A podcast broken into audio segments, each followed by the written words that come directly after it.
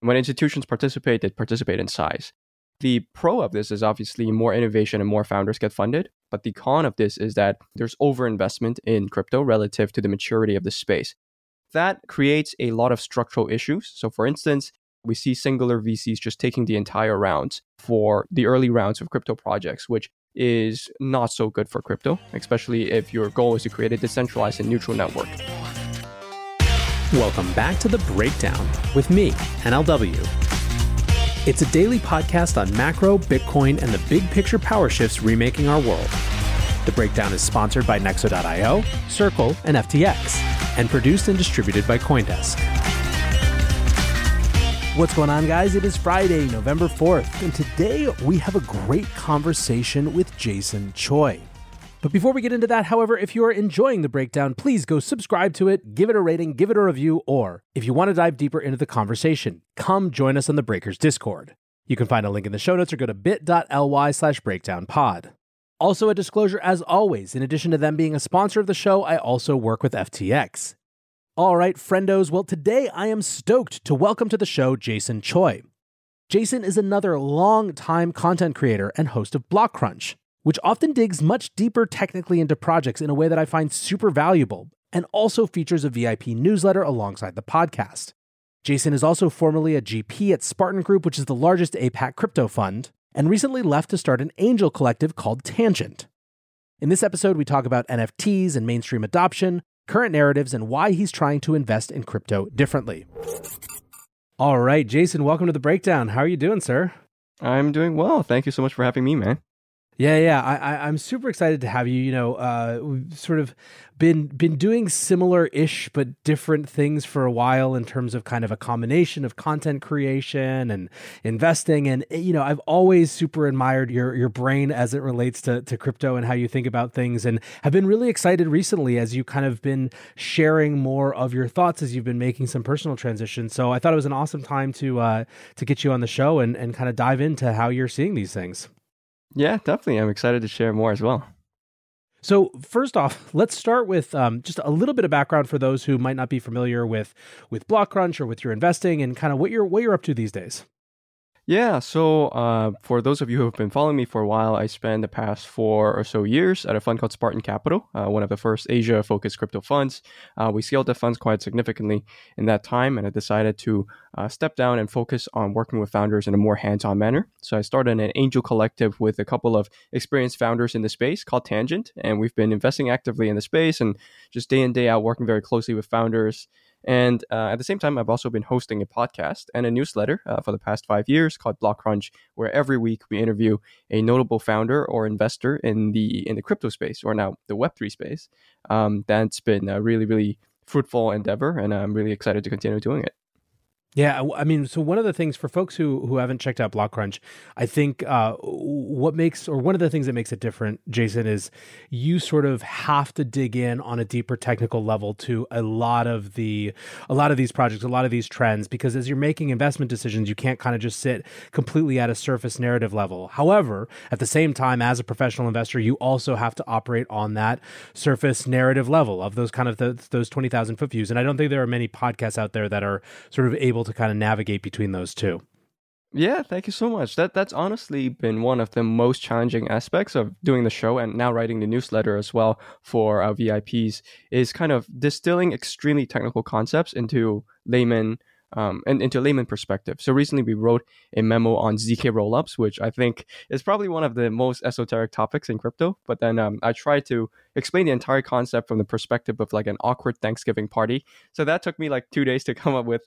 Um, so I'm sure more technical minds can probably come up with better analogies. But um, it, it, part of the fun is trying to translate that uh, technical knowledge to a more general audience.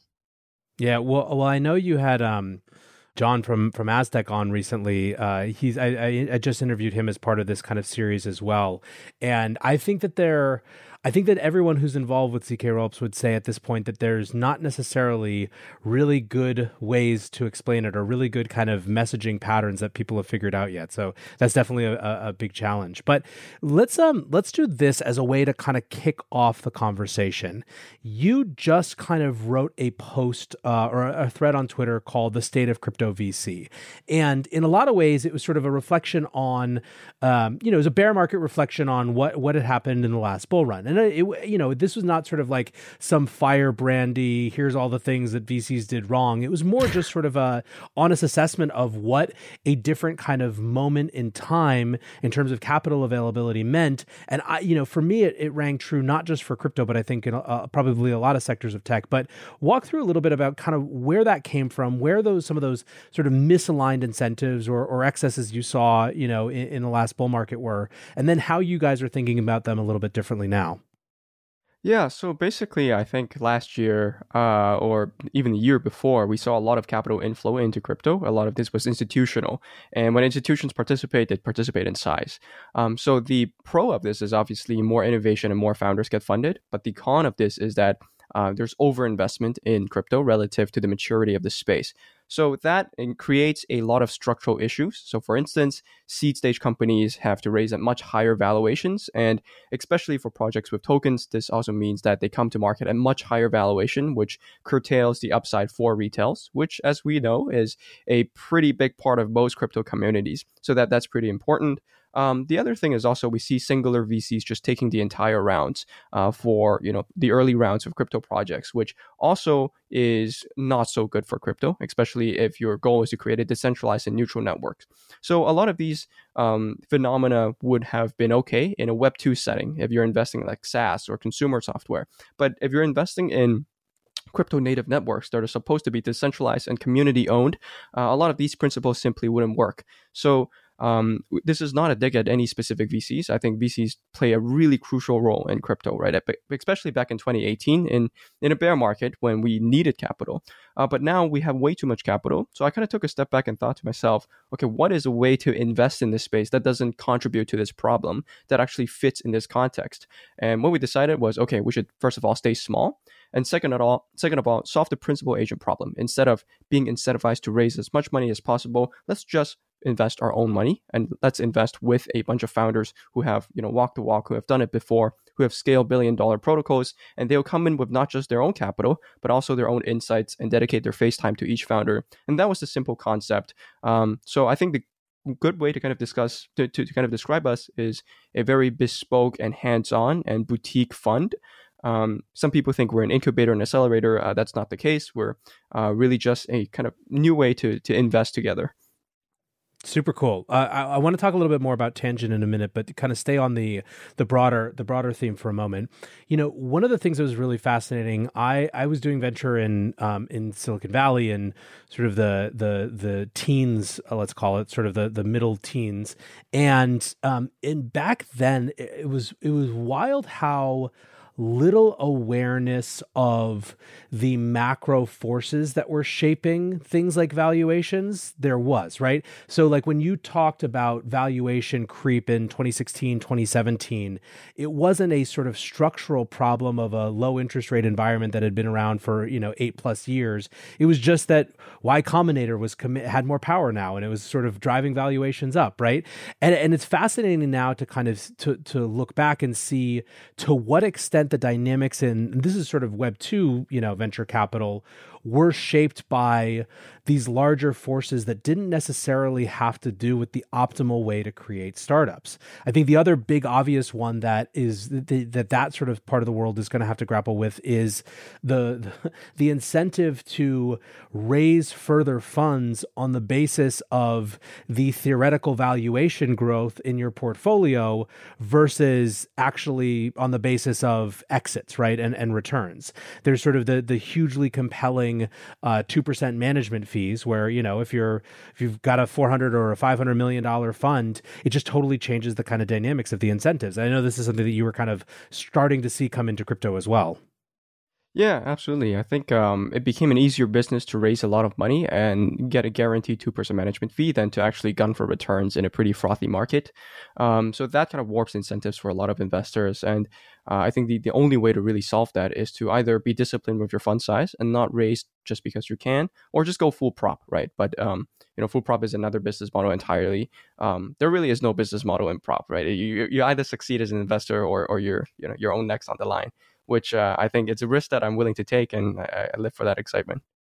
Yeah. Well, so so the other thing that I thought was really interesting about your sort of assessment of where things were was that you made the distinction between uh, companies for which the sort of some of these excesses were maybe bad in aggregate, but sort of whatever for the company. You know, like if if a if a Web two company raises at too high a valuation, really the biggest risk is that they're constraining themselves in future rounds, right? To the extent that that sort of circumstances change. Whereas the point that you were making was for crypto, it's actually much more existential. You have kind of two factors. One is VCs needing to take more of the sort of network value than is than is perhaps appropriate given the sort of decentralized goal or and or the fact that the the valuation becomes too high for it to sort of incentivize early participants to get excited about because it's already kind of you know had some sort of metric even before any of that real community effort has gone in yeah, I think there's a few factors at play here. So on one hand, uh, I think a lot of VCs play to the egos of founders and basically say that, wow,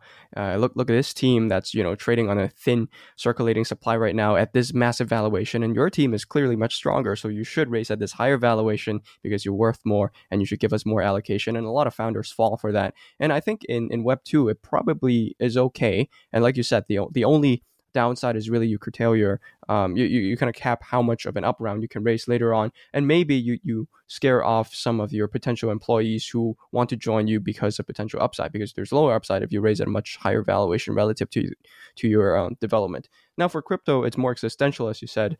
Um, you know you, you really want to make sure that you enrich your early supporters uh, not just kind of insiders and vcs and it's very very hard to do that if as a pre-product startup you're coming to market with a token at like 10 billion dollar valuation. So that's something that i think a lot of founders don't think about in crypto especially founders who come over from web 2 because you know this is a, a, a nuance that um, that really only makes sense if you spend enough time in crypto yeah, yeah. No, I, I, think it's I think it's a super salient point. I was I was excited to see you kind of dig into it because I, I, I do think that it's it's the type of thing that even a well intentioned founder wouldn't necessarily just kind of think about, right? Um, uh, uh you know, because it's it is such a new space to design for. Um, so yeah, I, I listen. I, am excited that you that you're coming at it in this different way, and you know, part of part of that excitement, I think, also comes to uh, you get to kind of learning and sharing, uh, you know, out loud and live as you go. And so the next question that I had for you is kind of where have you found yourself gravitating in terms of themes, uh, sectors, you know, uh, whatever during this bear market? Are there particular kind of um, ideas or spaces that you're particularly attracted to? Yeah, so for a while we spent quite a lot of time looking into NFT finance. We invested in a DAO actually called Goblin Sax, uh, and their primary aim is to provide liquidity to NFT finance. So it's an extremely experimental idea, but it's so interesting uh, because we, we basically see um, a lot of zero to one innovations happening in NFT finance, which reminds me a lot of what happened back in 2019 uh, or 2020 for DeFi. So these were things like uh, NFTfi, uh, SudoSwap. So we spent some time, um, you know, studying up on what went wrong with BendDAO, for instance, and we wrote up a memo for this on on BlockCrunch uh, for our VIPs who want to kind of dive deeper into that. Um, on the infrastructure side, we're spending a lot of time on understanding really the app chain thesis. Um, you know, looking at things like data availability, projects like Celestia, uh, we invested in a project called Sei, which is building a sector specific chain on Cosmos for DeFi, which is trying to fulfill the vision that Serum painted out but failed to achieve. Um, and also kind of things that are uh, maybe for slightly further out on the horizon. So things like ZK EVM, ZK rollups, trying to get smarter on that on the side, I've also been experimenting with a lot of different Web3 social projects. So I recently just signed up for an account on Farcaster, which is a sufficiently decentralized version of Twitter. You know, I'm not an investor there, but I just thought it's, it's really cool to see projects like this. And I've pretty much tried out all of them. Um, just trying to get smart on that too. Want to keep more profits when trading? Get the best possible prices and trade with 50% lower fees on Nexo Pro. The new spot and futures trading platform uses aggregated liquidity of over 3,000 order books collected from multiple sources. Utilizing the complete Nexo suite allows you to earn interest and borrow funds as you wait for the next trade setup. Visit pro.nexo.io. That's P R O dot N E X O dot I O and sign up today. This episode is brought to you by Circle, the sole issuer of USDC and a leader in crypto that's held to a higher standard. USDC is a fast, safe, and efficient way to send money around the globe. USDC is always redeemable one to one for US dollars and has over $45 billion in circulation as of October 13, 2022. Plus, Circle posts weekly reserve reports and monthly attestations of reserve capital, letting users know that USDC is safe, transparent, and compliant with regulations. Just go to circle.com backslash transparency to see why USDC is a trusted stablecoin. The breakdown is sponsored by FTX US. FTX US is the safe, regulated way to buy and sell Bitcoin and other digital assets, with up to 85% lower fees than competitors. There are no fixed minimum fees, no ACH transaction fees, and no withdrawal fees. One of the largest exchanges in the US, FTX US is also the only leading exchange that supports both Ethereum and Solana NFTs. When you trade NFTs on FTX, you pay no gas fees. Download the FTX app today and use referral code BREAKDOWN to support the show.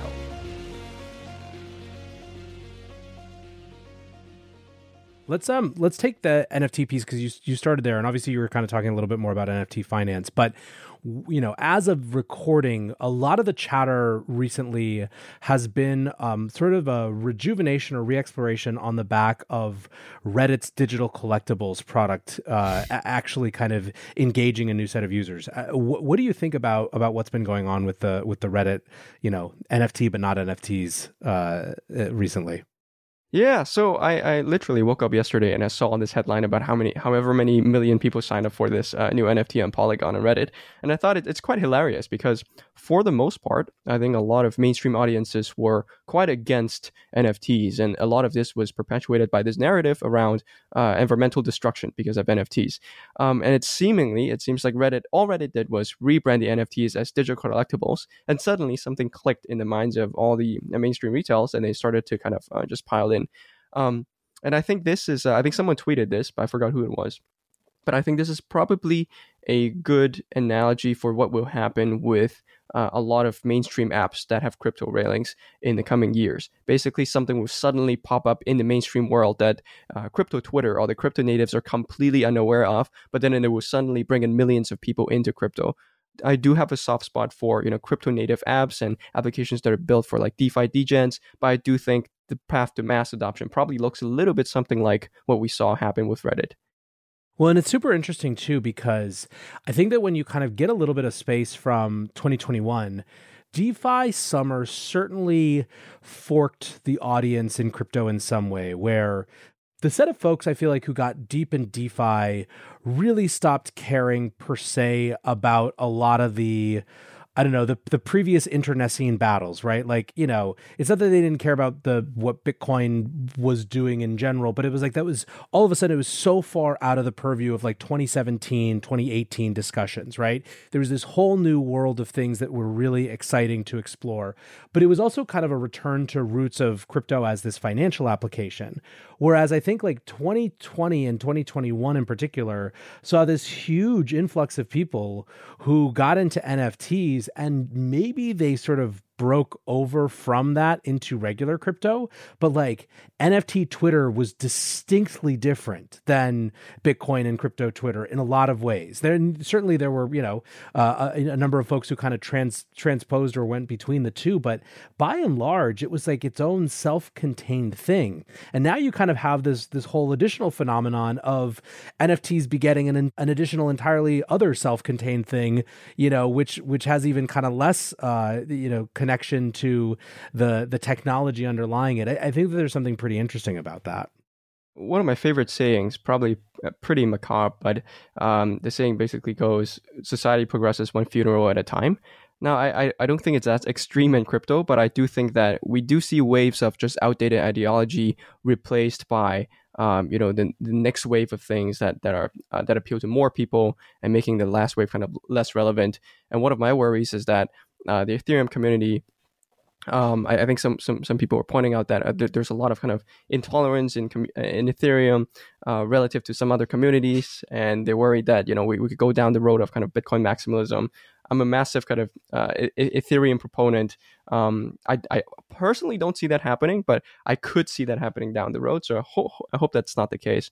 But um, going back to your point, it does seem like um, you know every time there is a market expansionary narrative or wave of users coming in, it kind of makes the last wave look small or you know, almost irrelevant. And that that's part of the the exciting thing about crypto is you got to always be keeping up to date. And that's part of why I keep doing this podcast is because every week I get to talk to you know the newest developers in the space to make sure that I'm not getting left behind. I'm not just some like DeFi guy that that got lucky, you know, a few years ago. I'm always keeping on top of everything that's happening do you think that um, some of the same things we're seeing with Reddit NFTs right now in terms of re- rebranding, obfuscating what's underneath, do you think that we'll see similar things play out in other areas like uh, like gaming? Yeah, I think most definitely. I don't think crypto can go fully mainstream beyond crypto natives with the current set of user heuristics it has. Like it just makes no sense for everyone to, you know, write down their seed phrases and sign up for MetaMask and sign for every transaction and worry about gas and all that to learn about the infrastructure before you can actually use the applications. So I think a lot of account abstraction would have to um, would have to become mainstream. So one of the things that I was talking to a friend just yesterday was um, smart contract wallets and this idea around account abstraction and the fact that we could have so much more um, you know new UX if we just have a little bit better wallet experience. So I think a lot of that will have to start from maybe uh, the, the wallet side, and then um, you know I think the emergence of games is almost like a forcing function for um, for better UX as well because you know a lot of people they just want to play fun games, right? So we recently did like an interview with Gabby from YGG, and we talked about you know what's going to bring people over to Web three games. And one thing we discussed is that you know it's not about whether the game is Web three or not. It's it's really about whether the game is fun or not. That's that's the that's the one thing that would bring people to games. And uh, if if you have to you know make users uh, you know think about gas prices and pay for every single transaction and worry about MetaMask and all that, you know chances are you are alienating most of the players in the world.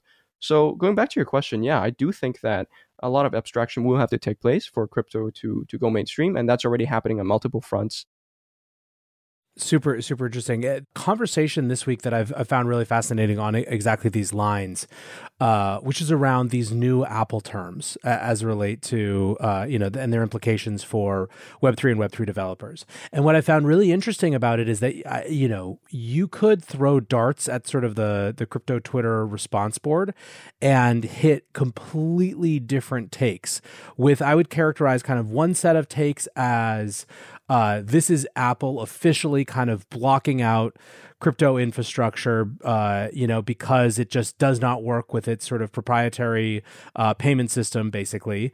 And then another set of people who are basically saying Apple has now officially opened the door for people who are basically willing to pay the Apple tax to do their sort of their NFT crypto things, you know, in the gaming context specifically, but mediated through Apple. And they're they're sort of the folks who are on that side aren't saying, oh, it's great that Apple's still going to get their thirty percent, but they're seeing it as actually still bullish for people to have a choice to decide whether that's going to be an access point that they want versus there being there versus there not being clarity around whether they can that you know the games that they're building can touch NFTs or, or digital kind of asset technology at all. Yeah, so I haven't read through the entire um, developer update for Apple yet, but I, am aware that there were two main updates, right? So there's one where you are not allowed to use cryptocurrencies to um, gate content, and the other one is you are allowed to sell NFTs in uh, in apps. So obviously the latter I think is a good thing. Um, you know, mobile is one of the big things that I don't think crypto has fully cracked yet.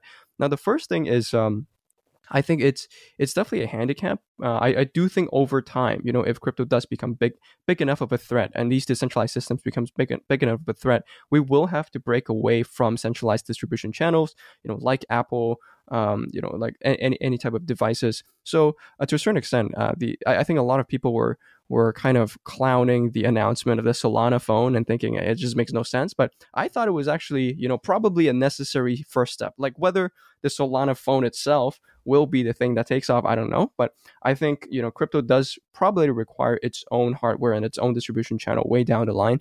Um, but yeah, all in all, I think it was a pretty neutral development. You know, there, there was you know one good clause followed directly, one bad clause immediately followed by one good clause uh, was all I saw that sounds pretty standard for right now. I mean, I feel like you could also kind of map a, a, lot of the regulatory discourse over the course of this bear market has been very similar, where it's sort of like, you know, we veer away from kind of worst case scenarios, but then there's sort of challenges along the way. Um, what's your take on kind of the regulatory discussion right now, and and how much are you kind of thinking about that as relates to, you know, your business and and what what your entrepreneurs are building?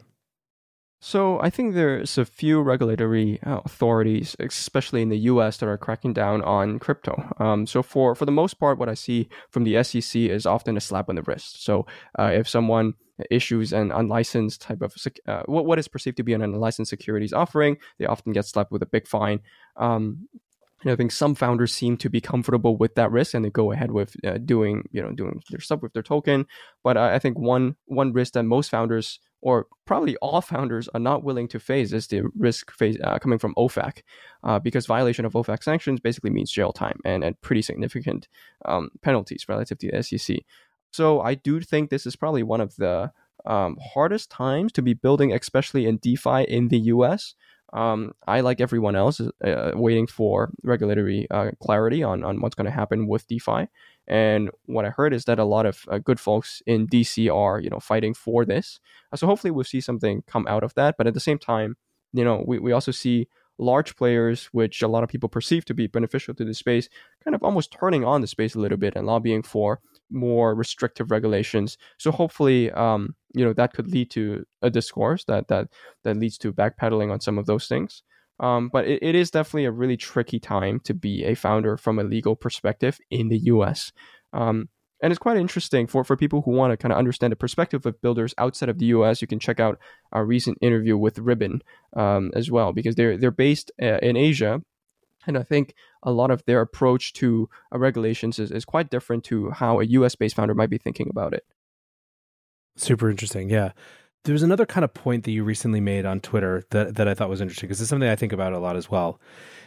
You argued that you felt like we were finally hitting the apathy stage of uh, of the bear market. Do you think that's actually the case, or is it sort of just you know a quiet moment in between, uh, still a lot of excitement? Um, I guess in terms of volumes, right? We're we're down pretty uh, uh, quite yeah. quite a bit from all times high in terms of prices. We're obviously you know been stagnating for like two months now. In terms of deal flow perspective on the primary market, we haven't seen as many application layer deal flow. There's a lot more infrastructure stuff coming. Um, so things like data composability, a lot of people working on uh, zero knowledge stuff. But in terms of you know the the the, the wide eyed kind of Web two developer coming in and trying to build a game or a consumer app, uh, those have pretty much died down. So I do think we've entered almost apathy. Um, I don't know how long this will last, but uh, this to me is usually a good sign that uh, a lot of the stuff that remains is probably not noise. A lot of these things will, a lot of the people who are raising capital now or building right now, um, or just starting to build right now, could end up being, you know, the market leaders uh, in a few years. So we're, we're paying extra attention, definitely, uh, in a time when you know most people are probably turning away and you know going out and touching grass and stuff. Um, it seems likely that crypto has to wait for the macro to turn around for it to have kind of a, a full turnaround as well. But when that happens, what are catalysts that you see that are kind of crypto specific catalysts for a resurgence, a return of interest, a return of people paying attention here? Again, outside of just the Fed being forced to pivot and be accommodative again or something like that. Yeah, honestly, I think we just need uh, one or two breakthrough use cases, right? So you remember that wave of just wellness or fitness applications that came to market because STEPN was paying people, you know, thousand dollars to walk around every day. Um, so obviously that wasn't sustainable, but that unlocked new use cases and I think tapped into new types of users uh, around the world. Um, and we, we kind of saw this with another project recently, which uh, I, I, probably shouldn't disclose because we're still doing work on it.